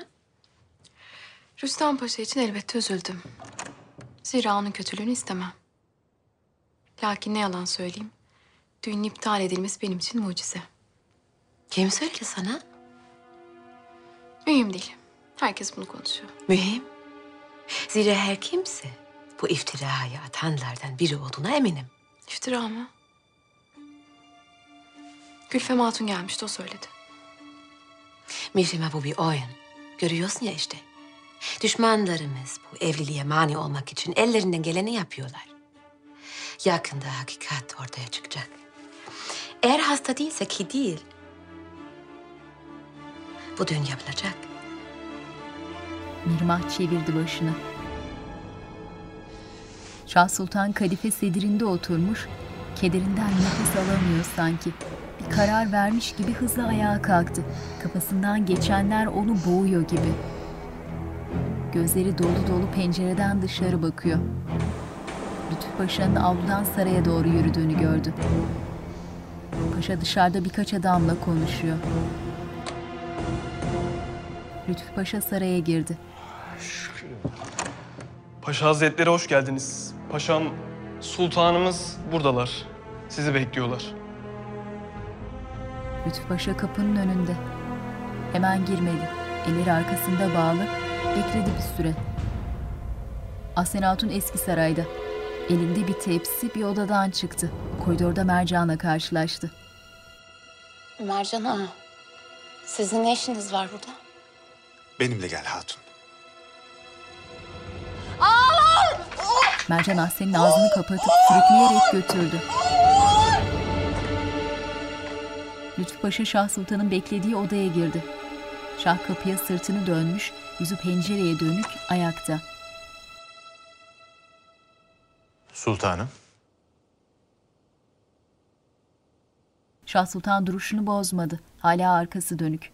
Paşa şaşkın. Moşe Efendi geldi mi yanınıza? Şah Sultan güçlükle döndü Lütfi Paşa'ya. Toparladı kendini. Evet. Konuştum kendisiyle. Kendisi hanedanımıza sadık bir hekimdir. Hakikati söyleyecektir muhakkak. Keşke bütün kullarımız hanedanımıza böyle sadakatle bağlı olsa. Ama değil. Hayırdır inşallah sultanım. Gece vakti canınız sıkılmış belli. Eğer geç kalmamdan mütevellitse... Divanda hayli işim vardı. Çıkamadım bir türlü. Şah bir yandan öfkeyle kafasını sallıyor, diğer yandan kinayeli bakıyor. Divandan mı çıkamadın? Hatunların koynundan. Paşa irkildi. Ahsen Mercan'ın elinden kurtuldu. Ağam vallahi ben bir şey yapmadım ağam. Mercan Ahsen'i yere yatırdı, sert yumruklar indiriyor üzerine. Ahsen'in Mercan'ın kaftanına yapışmış eli güçsüz düştü. Mercan yumruklamaya devam ediyor. Oldukları yer sarayın mahzen kısmı gibi bir yer. Issız, kimseler yok. Mercan işini bitirdi. Neden bahsettiğinizi anlamıyorum sultanım. Haşa, benim ne haddime hatunlarla... Ahsen Hatun diyorum paşa. Kovduğun hatun. Şah Sultan odanın yüksek zemininde. Paşa bir basamak aşağıdaki zeminde. Şah Sultan'ın yanına çıkmadı. Bu ne cüret paşa? Sen kimsin ki beni aldatmaya cüret edersin? Haşa sultanım, ne aldatması? O hatun size ne söylediyse külliyen yalan. Belli ki kovulduğu için iftira atıyor melune. Hatun ağzını dahi açmadı. Vaka bundan böyle konuşması mümkün de değil. Hürrem geldi paşa. O söyledi bana. Evvela inanmadım. Aramızı bozmak için oyun ediyor dedim. Lakin Mercan Hatun'u uygunsuz vaziyette odandan çıkarken görmüş. Bunu da mı inkar edeceksin? Sultanım, hatun nicedir kendi kendine halleniyordu. O gece sizinle münakaşa edince şeytana uydum. Lakin Allah şahidimdir. Kendisiyle neuzu billah hiçbir münasebetim olmadı. Odamdan kovdum. Eminim öyledir paşa. Kendini rezil ettiğin yetmezmiş gibi. Beni de Hürrem'in diline düşürdün. Sana yazıklar olsun paşa. Bağışlayın. Sakın dokunma bana. Ellerine kapanacak oldu ama Şah Sultan nefretle reddetti. Bir sultana ihanet etmenin bedelini biliyorsun değil mi? Seni şu an boşarım paşa. Üç lafımla yerle yeksan olursun. Ne makamın kalır, ne cismin. Paşa esefle tebessüm etti. Mühim olan sizin ne istediğiniz sultanım. Yıllardır siz ne istediyseniz olan o. Neler yaşadığımız herkesin malumu. Zevcem olarak vazifelerinizi ihmal etmeseydiniz bunların hiçbiri yaşanmazdı. Bu rezillikler için af dileyip ayaklarıma kapanacağına beni itham ediyorsun. Mübalağa etmeye lüzum yok diyorum sultanım. Bu hadiseyi büyütüp düşmanlarımıza fırsat vermeyelim diyorum sultanım. Zira mevzu bahis olan devlet-i aliyenin menfaatleri Senin devlet dediğin benim paşa. Sen de bütün diğer kullarımız gibi bana hizmet etmekle mükellef bir kölesin. İçtiğin su, yediğin lokma, giydiğin kıyafet, oturduğun saray, bütün bu mal, mülk, makam, mevki. Ne varsa ben bahşettim sana. Bu hakikati unutmayacaksın paşa. Bir kez daha unutursan...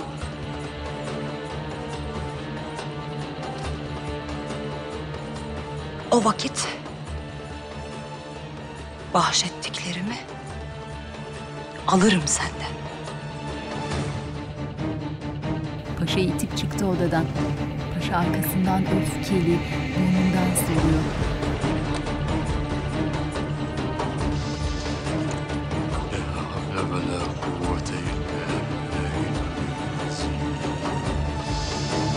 Öfkesini bastırabilmek için elini hemen yanında duran mama uzatıp ateşini avucuyla söndürdü. Yumruğunu sımsıkı sıktı. Gündüz vakti Diyarbakır. Cariyesi Rüstem'e kaftanını giydiriyor. Yarın yola çıkıyoruz hatun. Yolumuz uzun. Hiçbir şeyimiz eksik olmasın. Merak etmeyin pasam ben her şeyi hazırladım. Hala. Genç kadın koyu kumral saçlarının üzerine yeşil bir örtü iliştirmiş. Yavaşça döndü Rüstem. Madem artık başkalfamsın, senin ismini değiştirmek icap eder. Siz nasıl arzu ederseniz pasam. Geçmiş. Sofya, benim güzel Sofya'm. bu Sofya. Bugün. Benim bir kardeşim vardı. Adı Sofya. Rahmetli validem onu Ruja Prolyace diye severdi. Gülbahar manasında. Bundan sonra senin ismin Gülbahar. Gülbahar. Gülbahar. Gel. Paşa Hazretleri. Hünkârımızın hususi hekimi Moşe Efendi geldiler. Paşa şaşkın. Gülbahar'a sen çık diye işaret etti.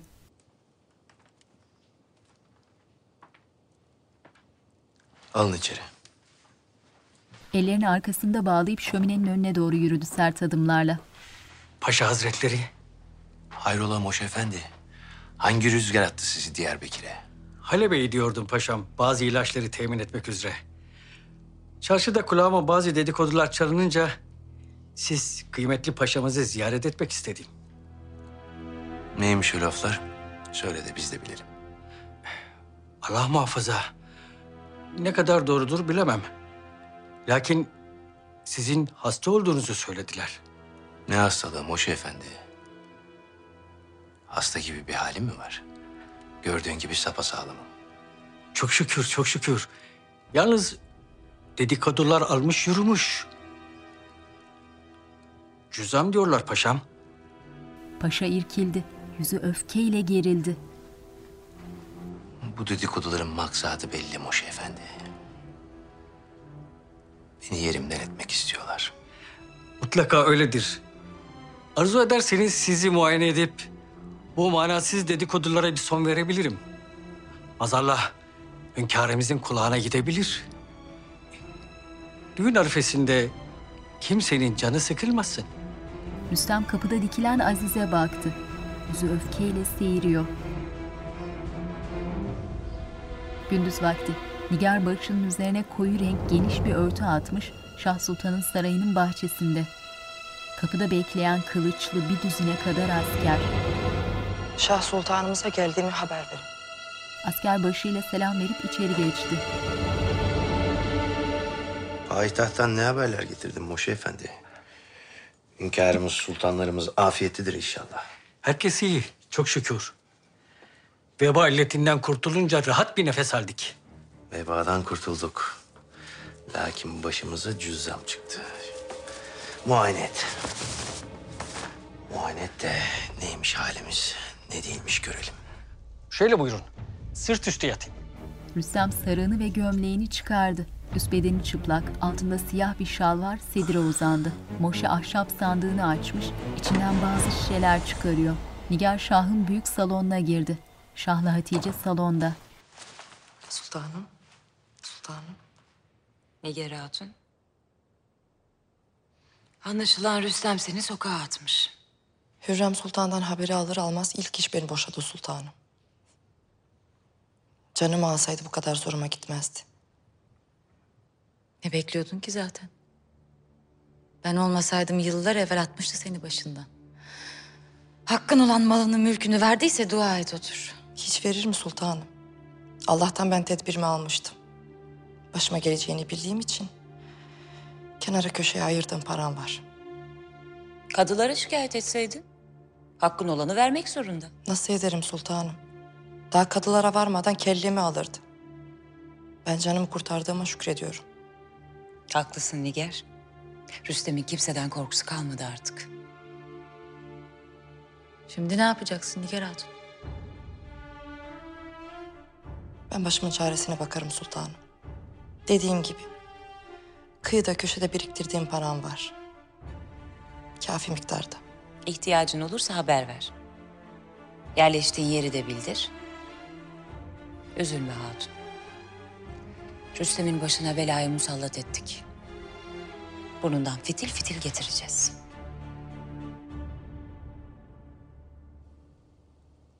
Moşe Rüstem'i muayene ediyor. Kalkabilirsiniz paşam. Rüstem doğruldu. Ayağına terliklerini giydi. Aziz'in elinden iç gömleğini alıp sırtına geçirdi.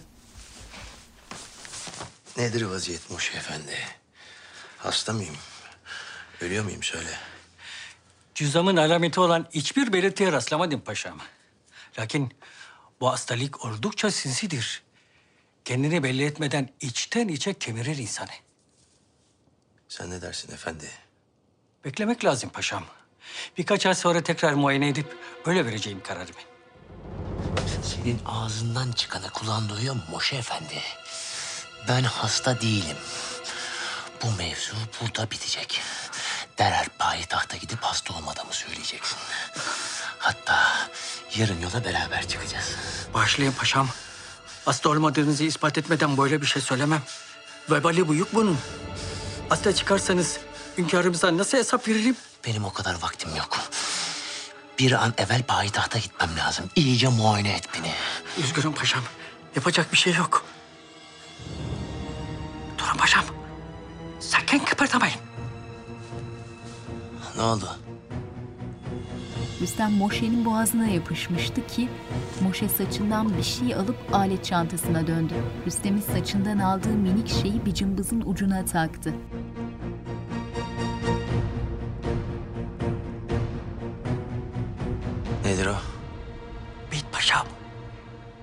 Saçınızdan bit çıktı. Sizler de şahit misiniz? Şahidiz efendim. Şahidiz efendim. Rüstem hiçbir şey anlamıyor gibi. Dönüp Aziz'e baktı. O da bir şey anlamamış gibi bakıyor. Nigar üzerinde dışarılık feracesi, başında geniş bir örtü, etrafı kolaçan ederek bir evin önüne geldi. Kapıyı çalıp çalmamakta tereddüt ediyor. Elini uzatıyor, çalacak ama vazgeçip geri çekiyor.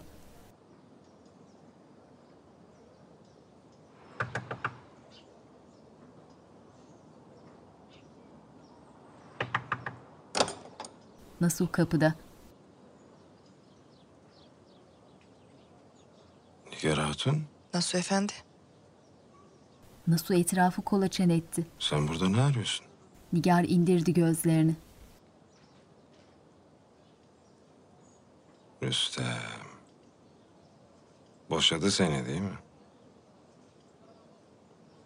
Nasuh'un evinin içi. Ahşap nişler, yerde ahşap bir sandık, ahşap bölmeli pencereler, bir şömine, yerdeki bacaklı sehpanın üzerinde bakır bir sini, kenarda kısa bacaklı bir çalışma masası. Nigar sedirde oturmuş. Nasuh ona içecek bir şey getirdi. Rahatsızlık verdim sana. Ne rahatsızlığı Hatun. Anlat bakalım neler oldu. Ben artık dul bir hatun. Kusura bakma senin kapına geldim ama gidecek başka bir yerim yok. Biraz param var. Ev tutacağım. Lakin yardımın lazım. Orası kolay. Buluruz sana bir ev. De. Sonrasında bir başına ne yapacaksın onu da hele. Bir müddet başımı sokacak bir evim olsun kafi. Sonra durmayacağım zaten. Gideceğim buradan. Nereye gideceksin?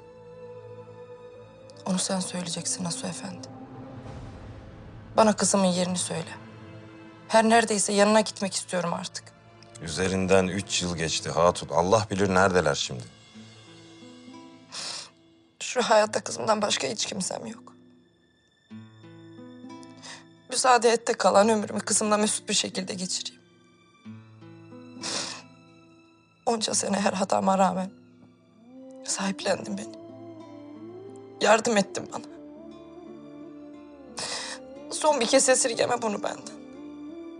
Yardım et bana ne olur. Beni kızımın yanına gönder. Nasuh zaten Nigar'a karşı zayıf, bir de içli içli ağlayışın Nasuh'u daha da üzdü. Onun da gözleri doldu, yüzü yumuşadı. Amasya, gece vakti. Mustafa odasında, masasında çalışıyor, elinde kağıtlar. Gel. Mahidevran geldi. Şehzadem. Validem. Şah Sultan'dan bir mektup aldım. Yakında Rüstem Paşa meselesi çözülecek. Ne yazmışlar sultanımız? Rüstem Paşa'nın cüzdama yakalandığını konuşuyormuş herkes. Dört bir yanda işitmeyen kalmamış. Bu vaziyette hünkârımız düğünü iptal etmeye mecbur. Hürrem Sultan bu hastalığın arkasında sizin, bundan mütevellit benim olduğumu düşünürse hünkârımıza anlatacaktır. O vakit nasıl izah ederiz? Bunu ispat etmesi mümkün değil aslanım. Hürrem ne yaparsa yapsın. Seninle hünkârımızın arasını açamayacak. Buna asla müsaade etmem. Rümeysa giyinmiş, süslenmiş, kumral saçlarını salmış, üzerinde dekolte bir elbise Mustafa'nın odasına doğru yürüyor. Mustafa'nın odasının kapısı açılınca Rümeysa hemen duvarın arkasına saklandı. Mahidevran çıktı odadan. Rümeysa'nın olduğu tarafa değil diğer tarafa yürüyüp uzaklaştı. O gidince Rümeysa çıktı saklandığı yerden. Odanın kapısına yürüdü.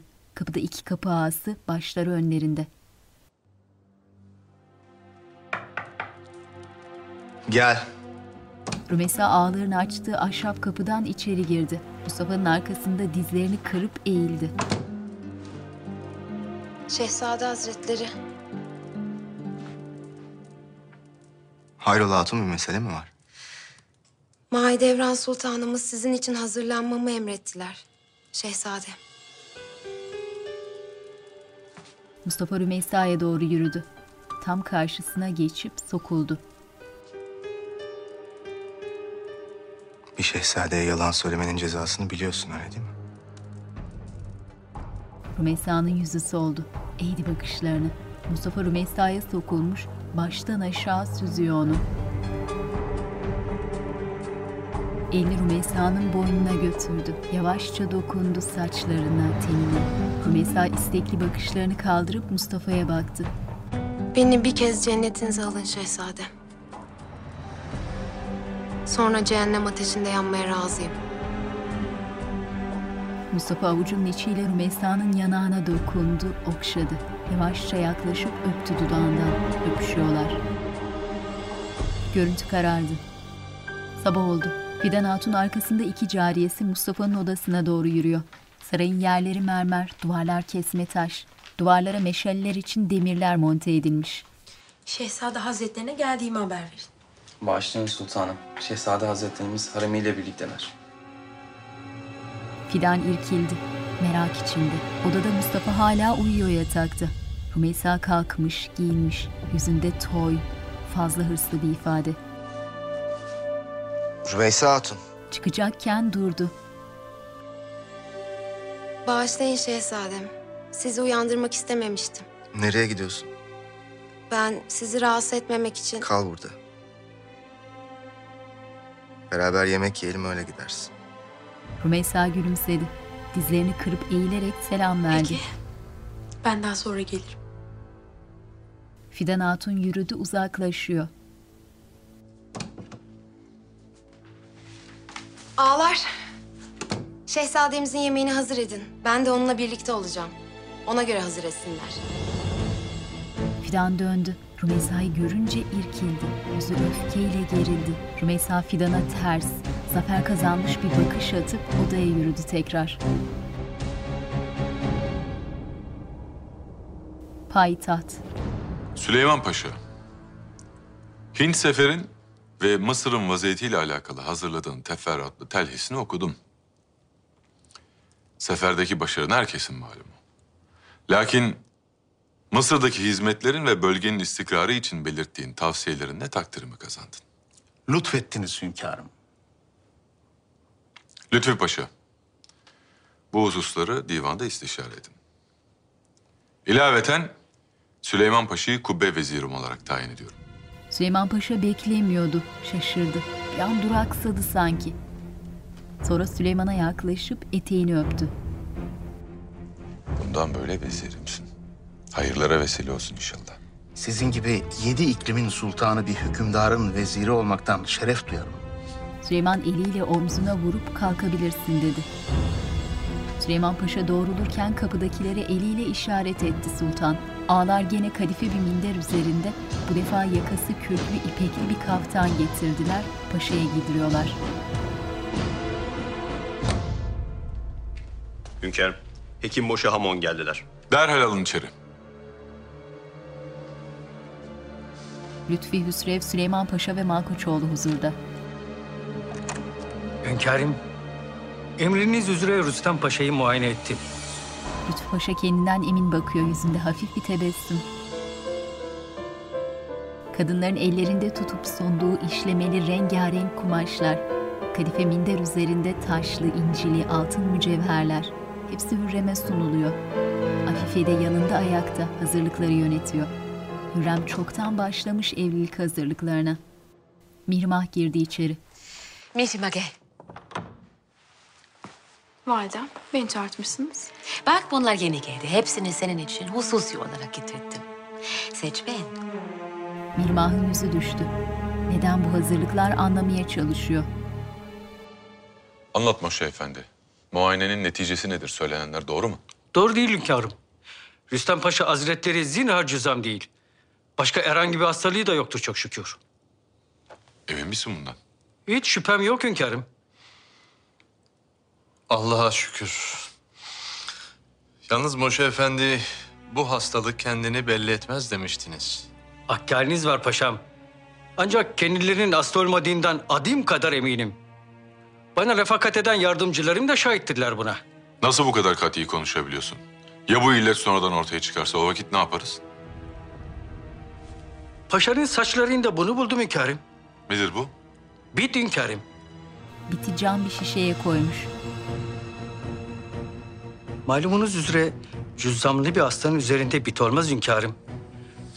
Bundan mütevellit paşanın Mihrimah Sultan Hazretleri ile evlenmelerinde bir sakınca yoktur.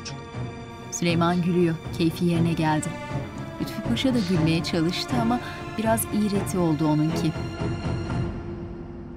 Mihrimah Sultan'a yardımcı olun. Hepsini denemesini istiyorum.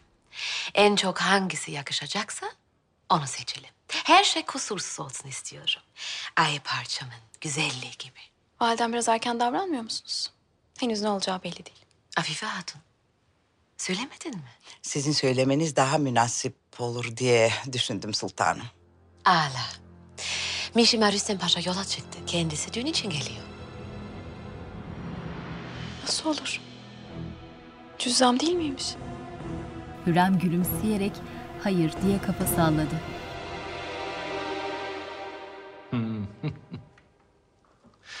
Vallahi ben ömrümde böyle tarihli bir adam görmedim. Akıl sır erecek iş değil. Bir adamda talih varsa biti dahi ona fayda eder. Ne talihi Lütfi Paşa. Belli ki Moşe Efendi'yi de satın almışlar. Zannetmem sultanım. Zannetmem. Ama Rüstem evvelden haber aldıysa o biti kendisi koymuştur kafasına. Yapar mı yapar tövbe estağfurullah. Bir kehleye mağlup olduk ya ben ona yanıyorum. Artık Rüstem'e bundan sonra kehleyi ikbal deriz. tövbe.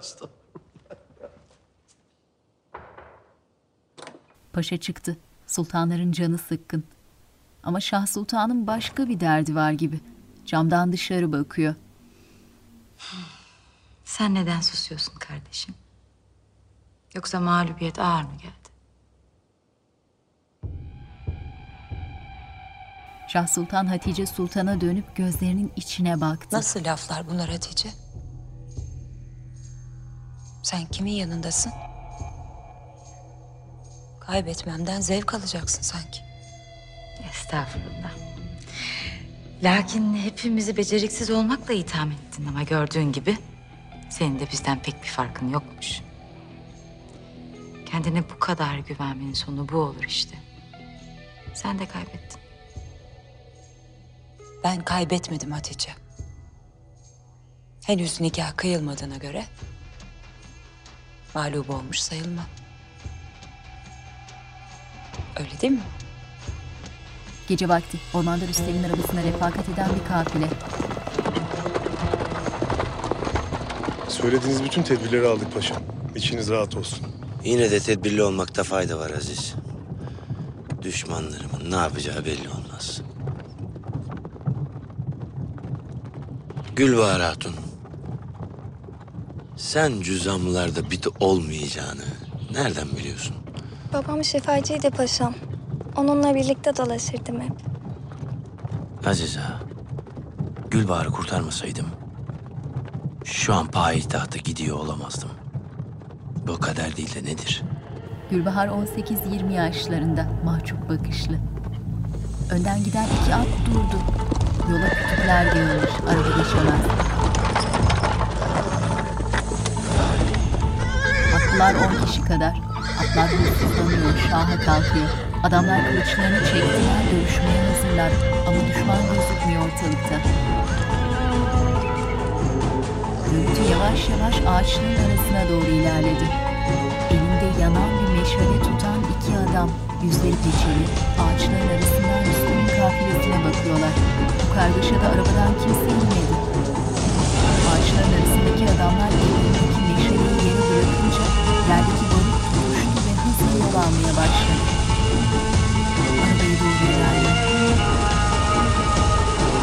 Övemişti. Görüntü kaptaki arka havaya uçtu. Parçalar etrafı savruluyor. Görüntü karardı. 98. bölüm sonu.